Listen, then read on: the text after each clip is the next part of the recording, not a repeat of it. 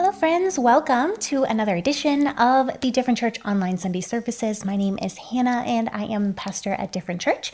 I am so happy that you are here. It is the Sunday after Easter Sunday, but we are still in the Easter season. Most people don't know that Easter is actually longer than just one day. In our circles, we tend to just celebrate Easter Sunday and then we kind of move on with our lives and do other things. But on the liturgical calendar, Easter is actually a season that lasts for seven weeks. I know, seven weeks. So the Easter season ends with Pentecost, where the Spirit of God is actually poured out on all of the people, et cetera. More on that in a few weeks. But because it's still the Easter season, we still get to talk about resurrection. We still get to talk about all kinds of things that are exciting to me. So I'm very excited that you all are here. Remember, if you feel comfortable doing so, you can join the conversation in the Slack channel. If you'd like to be part of the Slack channel that we have for Different Church, it's basically like a free communication app. You can email hello at diffchurch dot com. Or if you're watching on Facebook, you can comment directly down below. We will be here to interact with you during the service as well. Now, I have heard from many of you that the service that we had last Sunday was very meaningful to you because it didn't kind of shy away from the difficult things that we're going through as people, the things we're going through as a country, and because we kind of looked at it straight in the face and saw it for what it was, that it kind of gave you a little space for hope. So that really makes me happy. It really makes me feel like we're doing something worthwhile. And I just want you to know that even if you feel even just the tiniest little seed, the tiniest little spark of hope, that's what the resurrection is. Resurrection is most often, as we discussed last week, ordinary and a slow unfolding and a new mercy every morning. So every morning we're born again with a new opportunity to tend to that tiny little seed of hope in our souls. Now this morning, as we continue our journey through the Easter season, we're going to catch up on some disciples who have seen Jesus alive, and they're now attempting to input that knowledge of seeing Jesus alive into their actual lives. So our passage today is from Acts chapter two, verses twenty-two through thirty-two. We're going to read that together like we normally do, and then we are just going to dive in. Here is the scripture text for today. Then Peter stepped forward with the eleven other apostles and addressed the crowd. People of Israel, listen. God publicly endorsed Jesus of Nazareth by doing powerful miracles, wonders, and signs through him, as you well know. But God knew what would happen, and God's prearranged plan was carried out when Jesus was betrayed. With the help of lawless Gentiles, you nailed him to a cross and killed him. But God released him from the horrors of death and raised him back to life, for death could not keep him in his grip. King David said this about him, "I see that the Lord is always with me. I will not be shaken, for he is right beside me. No wonder my heart is glad, and my tongue shouts his praises. My body rests in hope. For you will not leave my soul among the dead in Hades, or allow your Holy One to rot in the grave. You have shown me the way of life, and you will fill me with the joy of your presence." Dear brothers, think about this. You can be sure that the patriarch David wasn't referring to himself, for he was died. He died. he was died. Stop. He died and was buried, and his tomb is still there among us. But he was a prophet, and he knew God promised with an oath that one of David's descendants would sit on his throne. David was looking to the future and speaking of the Messiah's resurrection. He was saying that God would not leave him among the dead or allow his body to rot in Hades. God raised Jesus from the dead, and we are all witnesses of this. This is the word of God for the people of God. Now, it's easy. That was kind of a lot of words, especially the part where I stumbled over myself in the middle. So maybe you completely lost track of what I was saying. Words have been a challenge this week. I'm really not sure why. Maybe it's like the social isolation and not having conversations with people as much. I like can't seem to form complete sentences, but we're going to try and get through this anyways.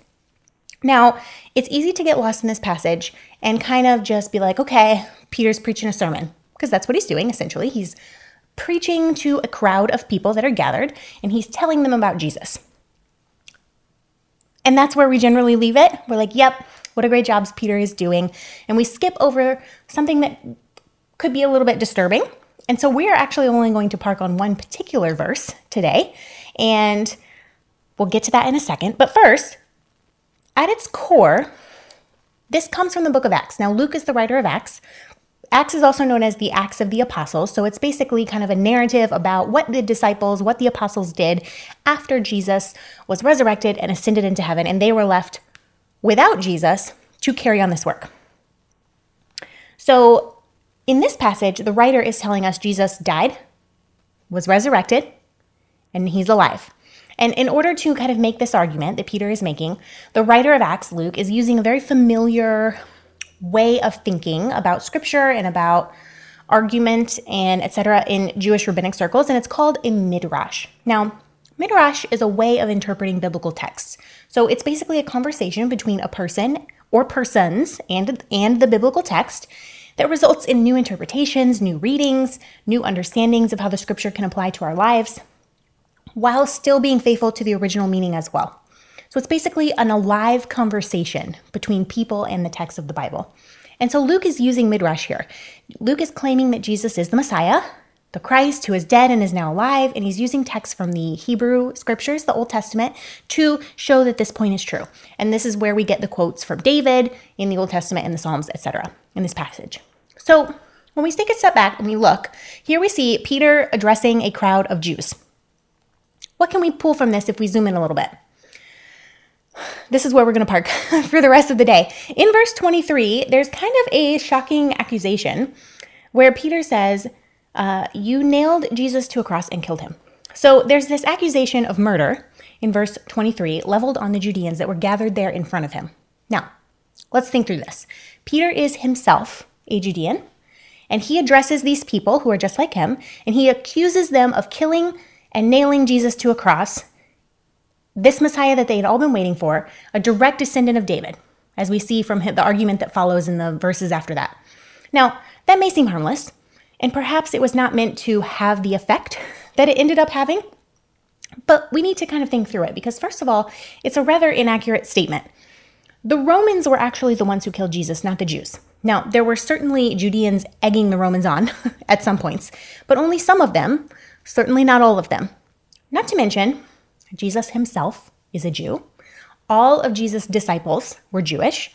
The struggle of the early Christian church was not a struggle between Christians and Jews, as though it's a struggle between two religions. It's actually a struggle inside of Judaism. Christianity as an entity on its own did not exist yet at the time of the earliest Christians, and especially not when this happened.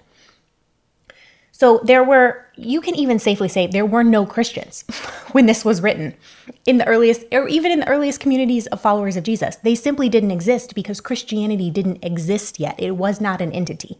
There were simply Jews who believed that Jesus was the Messiah, and there were Jews who did not believe that Jesus was the Messiah. So how is this a harmful statement, what Peter said? Because once the church became made up of largely Gentiles, when it expanded out of Israel, out of Jerusalem, and all over the Mediterranean, and the majority of the church became made up of Gentiles, not Jewish persons, this indictment, however true it may have been for some select Jews at the time, that G- who, who wanted Jesus to die at the time that he was killed, for the rest of them, this paved the way for some massive anti-Semitism. Now, there's racism, there's outright violence for centuries against Jewish people because they were perceived as murderers of Jesus. Now, it may seem like I'm overblowing this a little bit, but here is a concrete example of what this looks like. The phrase Christ killers in reference to Jews was not removed from official Roman Catholic doctrine until nineteen sixty-five at the Second Vatican Council. So in official church doctrine, Jews are referenced in this negative, horrible way. And of course, the centuries of violence against Jews culminated in the Holocaust, where millions of lives were taken, um, some in my family included, and some of the rhetoric used to justify this violence against Jewish people throughout history, but it's specifically for the Holocaust, was because there was a perception of Jews as the Christ killers, as the murderers of the Messiah.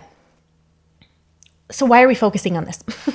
Because I really think it's important to note passages in the Bible that have been used to do consistent harm to other human beings and address them. Because if we believe that Jesus is alive, that means we have this resurrection hope, then we have to believe that this means more than we're just getting a get out of jail free card. If the resurrection hope, like we talked about last week, can speak in every circumstance, in every injustice, in every horror and pain and grief, then it certainly speaks in and to situations where the words in the Bible itself have been used to perpetrate violence and discrimination against other people, other humans who are just as inherently valuable and as these created beings made by God as everyone else. So if we believe in the resurrection hope, then we will not be afraid to stand up to phrases like this in the Bible and acknowledge the extensive harm that has been done and call it out for the incorrect, harmful statement that it is. Now, I know some of you might be feeling really strange right now, considering that there's this phrase in the Bible that might be wrong or that has been used so negatively. So just stick with me. Let's try and process this together. Why would it be there and how can we receive it? Peter, who is the speaker in this narrative, he is just a human. Remember, the writers of the Bible, the characters in the Bible are just humans. He is talking to a crowd of Jews. And Luke, who is the writer of Acts, wrote down what he said, or wrote down a paraphrase of what he said. Remember, when we think about why would Peter say something like that, this is fresh off of Jesus' death. It's only a few weeks later. Despite the fact that Jesus is alive now and has ascended into heaven already when this interaction takes place, the pain of watching Jesus die such a horrific death and the loss and despair and confusion and hopelessness, all of that is still extremely fresh for all of the disciples and for Peter. The crowd of Jews that Peter is talking to could possibly include some of the Jews who egged the Romans on, who called for Jesus to be killed, but probably not many. Remember that Passover is over at this point because this is a few weeks later. The crowds that flooded Jerusalem and tripled the population of Jerusalem, they've all gone home. They've all gone back to their towns. So to put it plainly, Peter is still feeling this devastation of Jesus' death, and he's pretty bitter about it. And he's pretty angry about it, as you would think he would be, given the trauma and the loss that he was processing.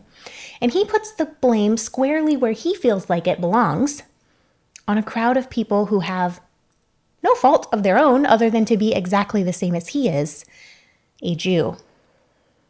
Because when we think about it, remember that Peter is still likely feeling his own betrayal of Jesus when he denied him three times on the night of his death. Jesus forgiving Peter does not make the pain of that moment go away, and certainly it would not have gone away in a few weeks. Peter is still angry.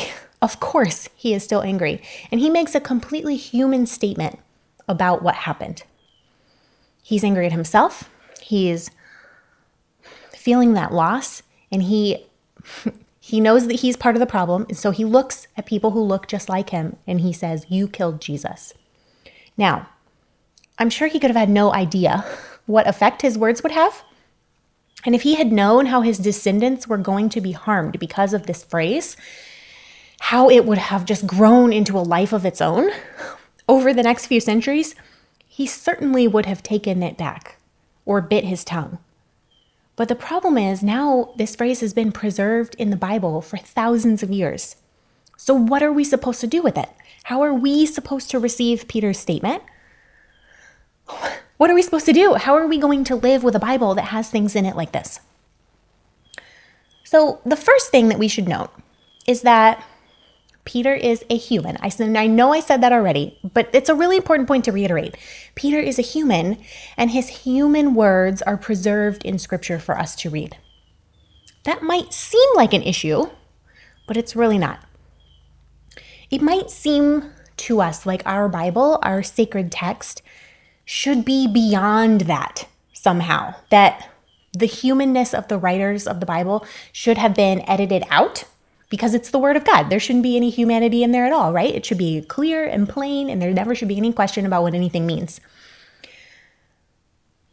But that actually doesn't make any sense for our faith.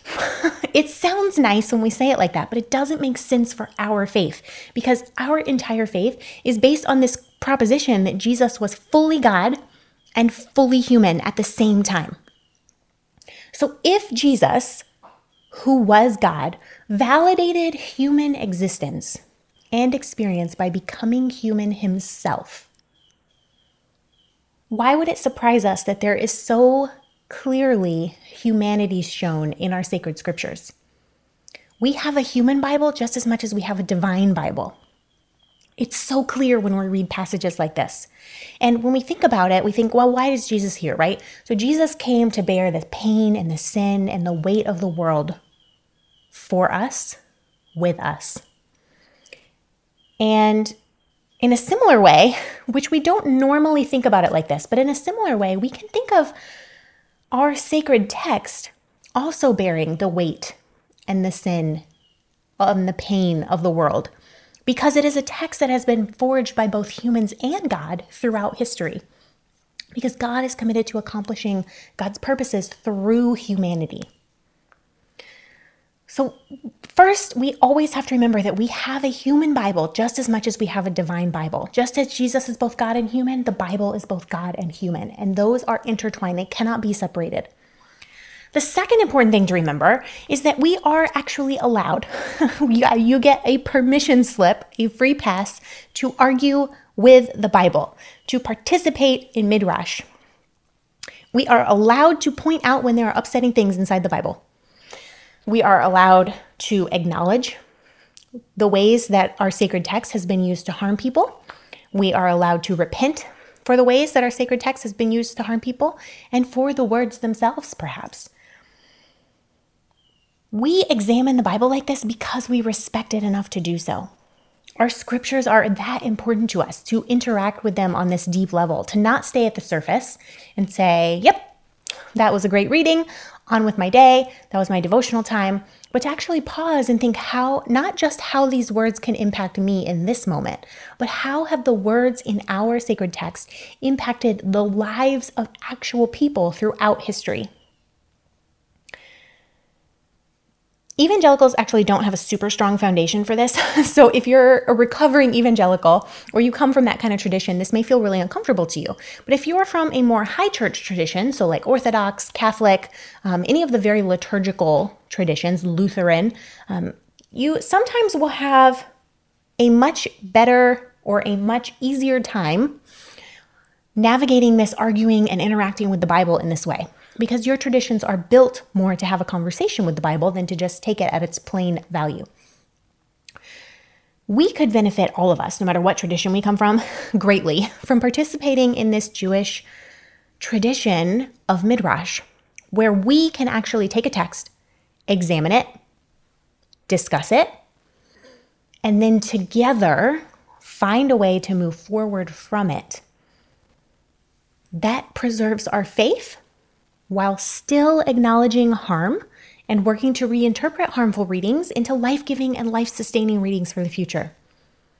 And I wanted to say that one more time because I really want that to sink in. We can find a way to take a text and then move from the text forward in a way that still preserves our faith without denying the harm that has been done and without preventing and, and changing our readings into life-giving readings and life-sustaining readings for the future instead of the harmful readings that have come in the past. And the reason that this is so often uncomfortable to us is because we simply just don't have a lot of practice doing it.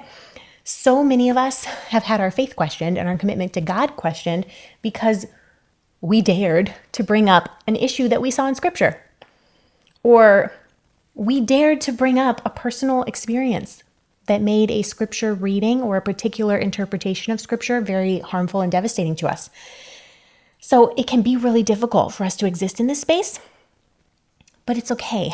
It's okay to argue with the Bible. It's okay to have this tradition of Midrash where we take something and we move forward from it and still preserve our faith and change a harmful reading into a life-giving reading. And of course, the third thing to remember is that this is not the only passage in the Bible that is disturbing. There, it's not the only one that's been used to inflict harm on people, certainly throughout history. There's all kinds of things in the Bible that people may find upsetting, disturbing, um, a little uncomfortable to read. Just off the top of my head, I, there is several. So for example, the curse of Ham in the Old Testament was used as a justification to enslave Africans by Americans. Um, and, and used horribly as a justification to enslave actual people.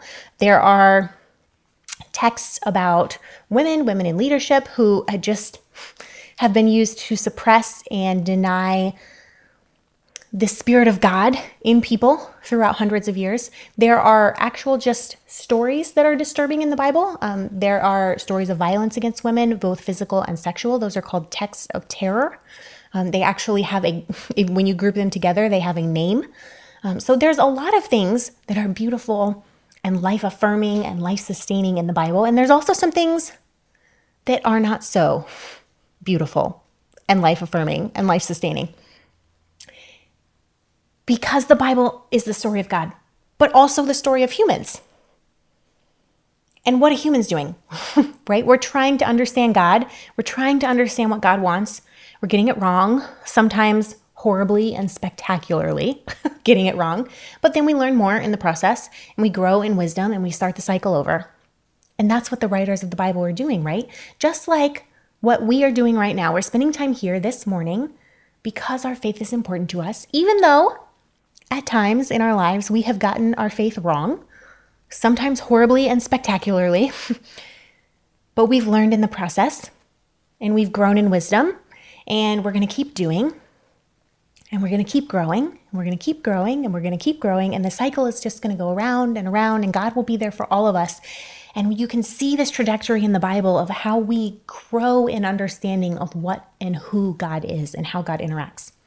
So what I would love for you to do, if you feel comfortable, is for you to comment below with a passage, phrase, or text from the Bible that makes you feel a little uncomfortable, um, or perhaps a passage that has been used to ca- cause you harm, to discriminate against you or someone that you love, um, or a passage that you know of that has been used to discriminate against other people. Now, I am not asking you to comment so that we can have a complain fest about how horrible the Bible is. And nor am I asking you to comment so that I can then comment below you and explain in some kind of fancy, mysterious way that the true meaning of the passage is not what you are seeing in it. Sometimes I think the value is actually just being honest with ourselves.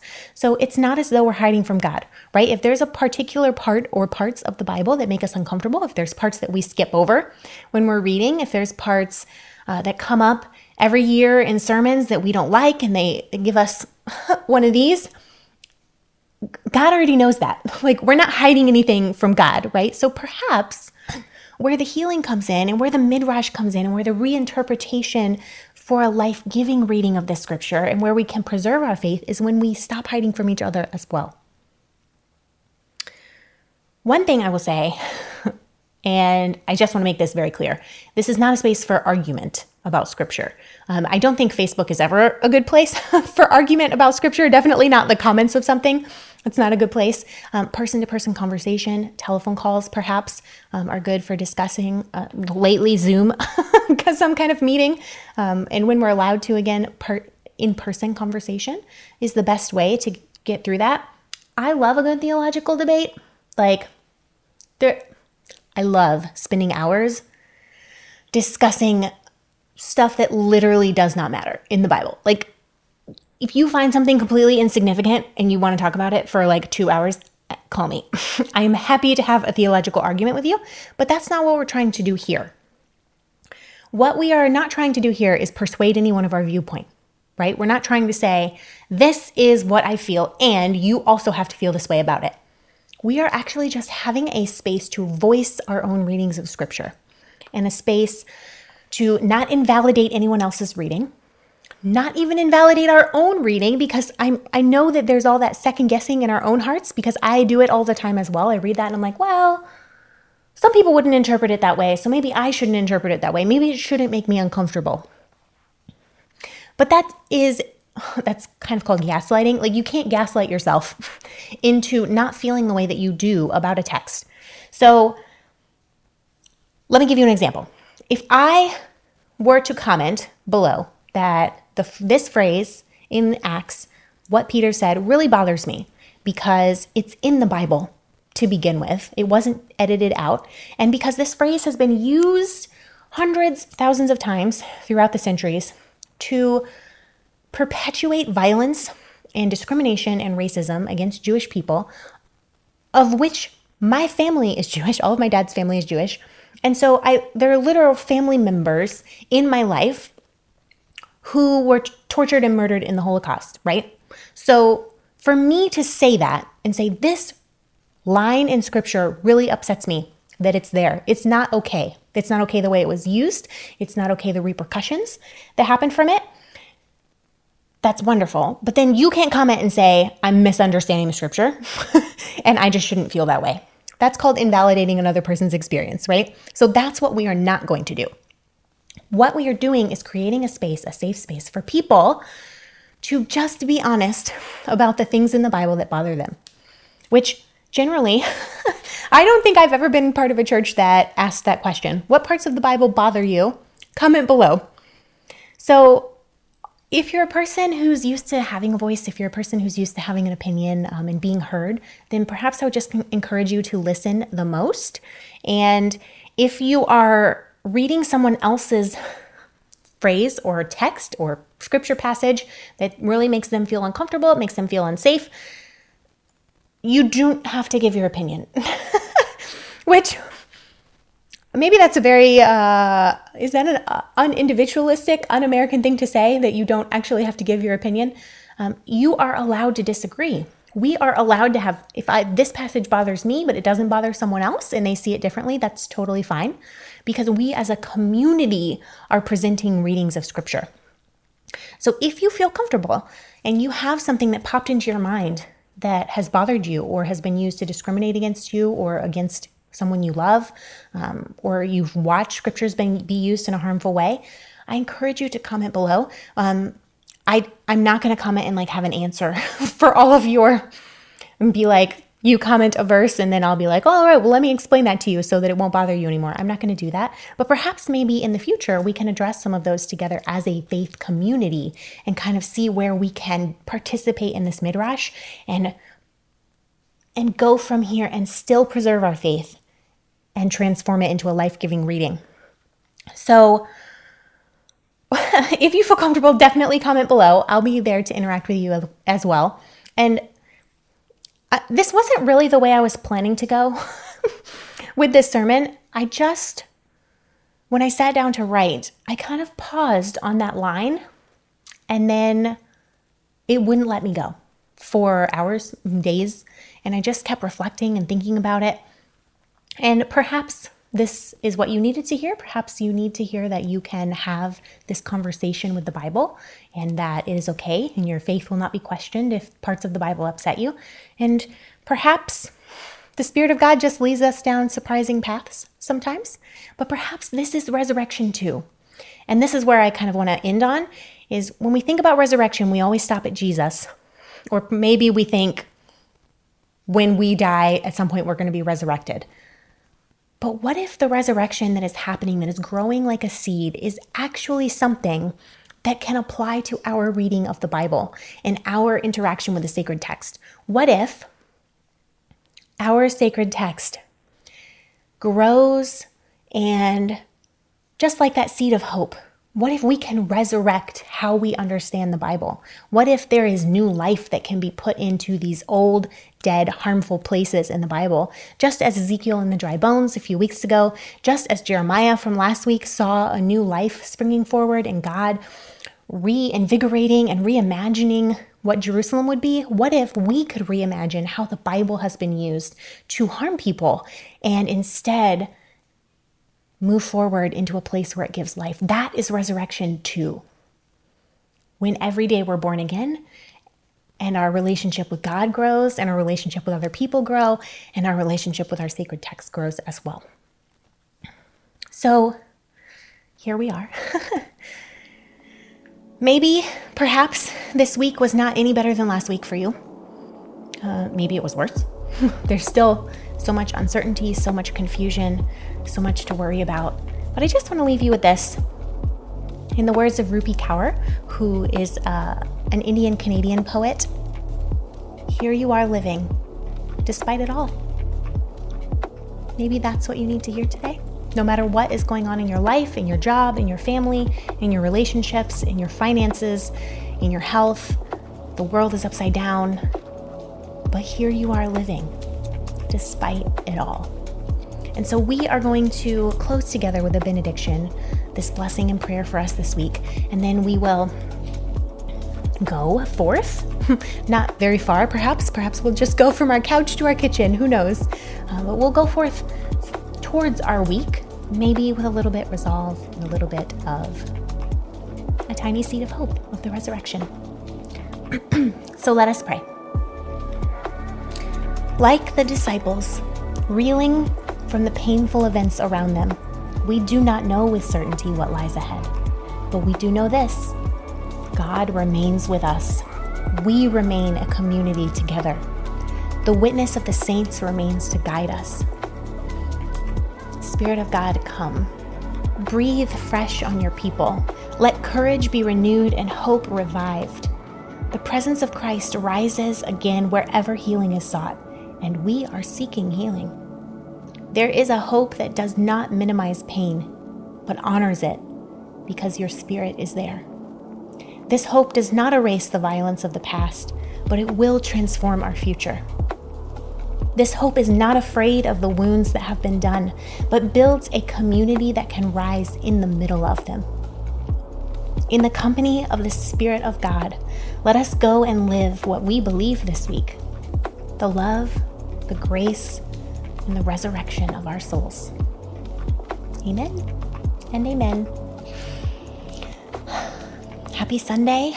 I hope you have the best week, um, or at least I hope that you have some time to grow and explore faith this week, even if it's not the best, that you will have some time to rest and breathe and rely on the Spirit of God. And we will see you next week for the next Different Church service. Same time, same place. Bye, friends.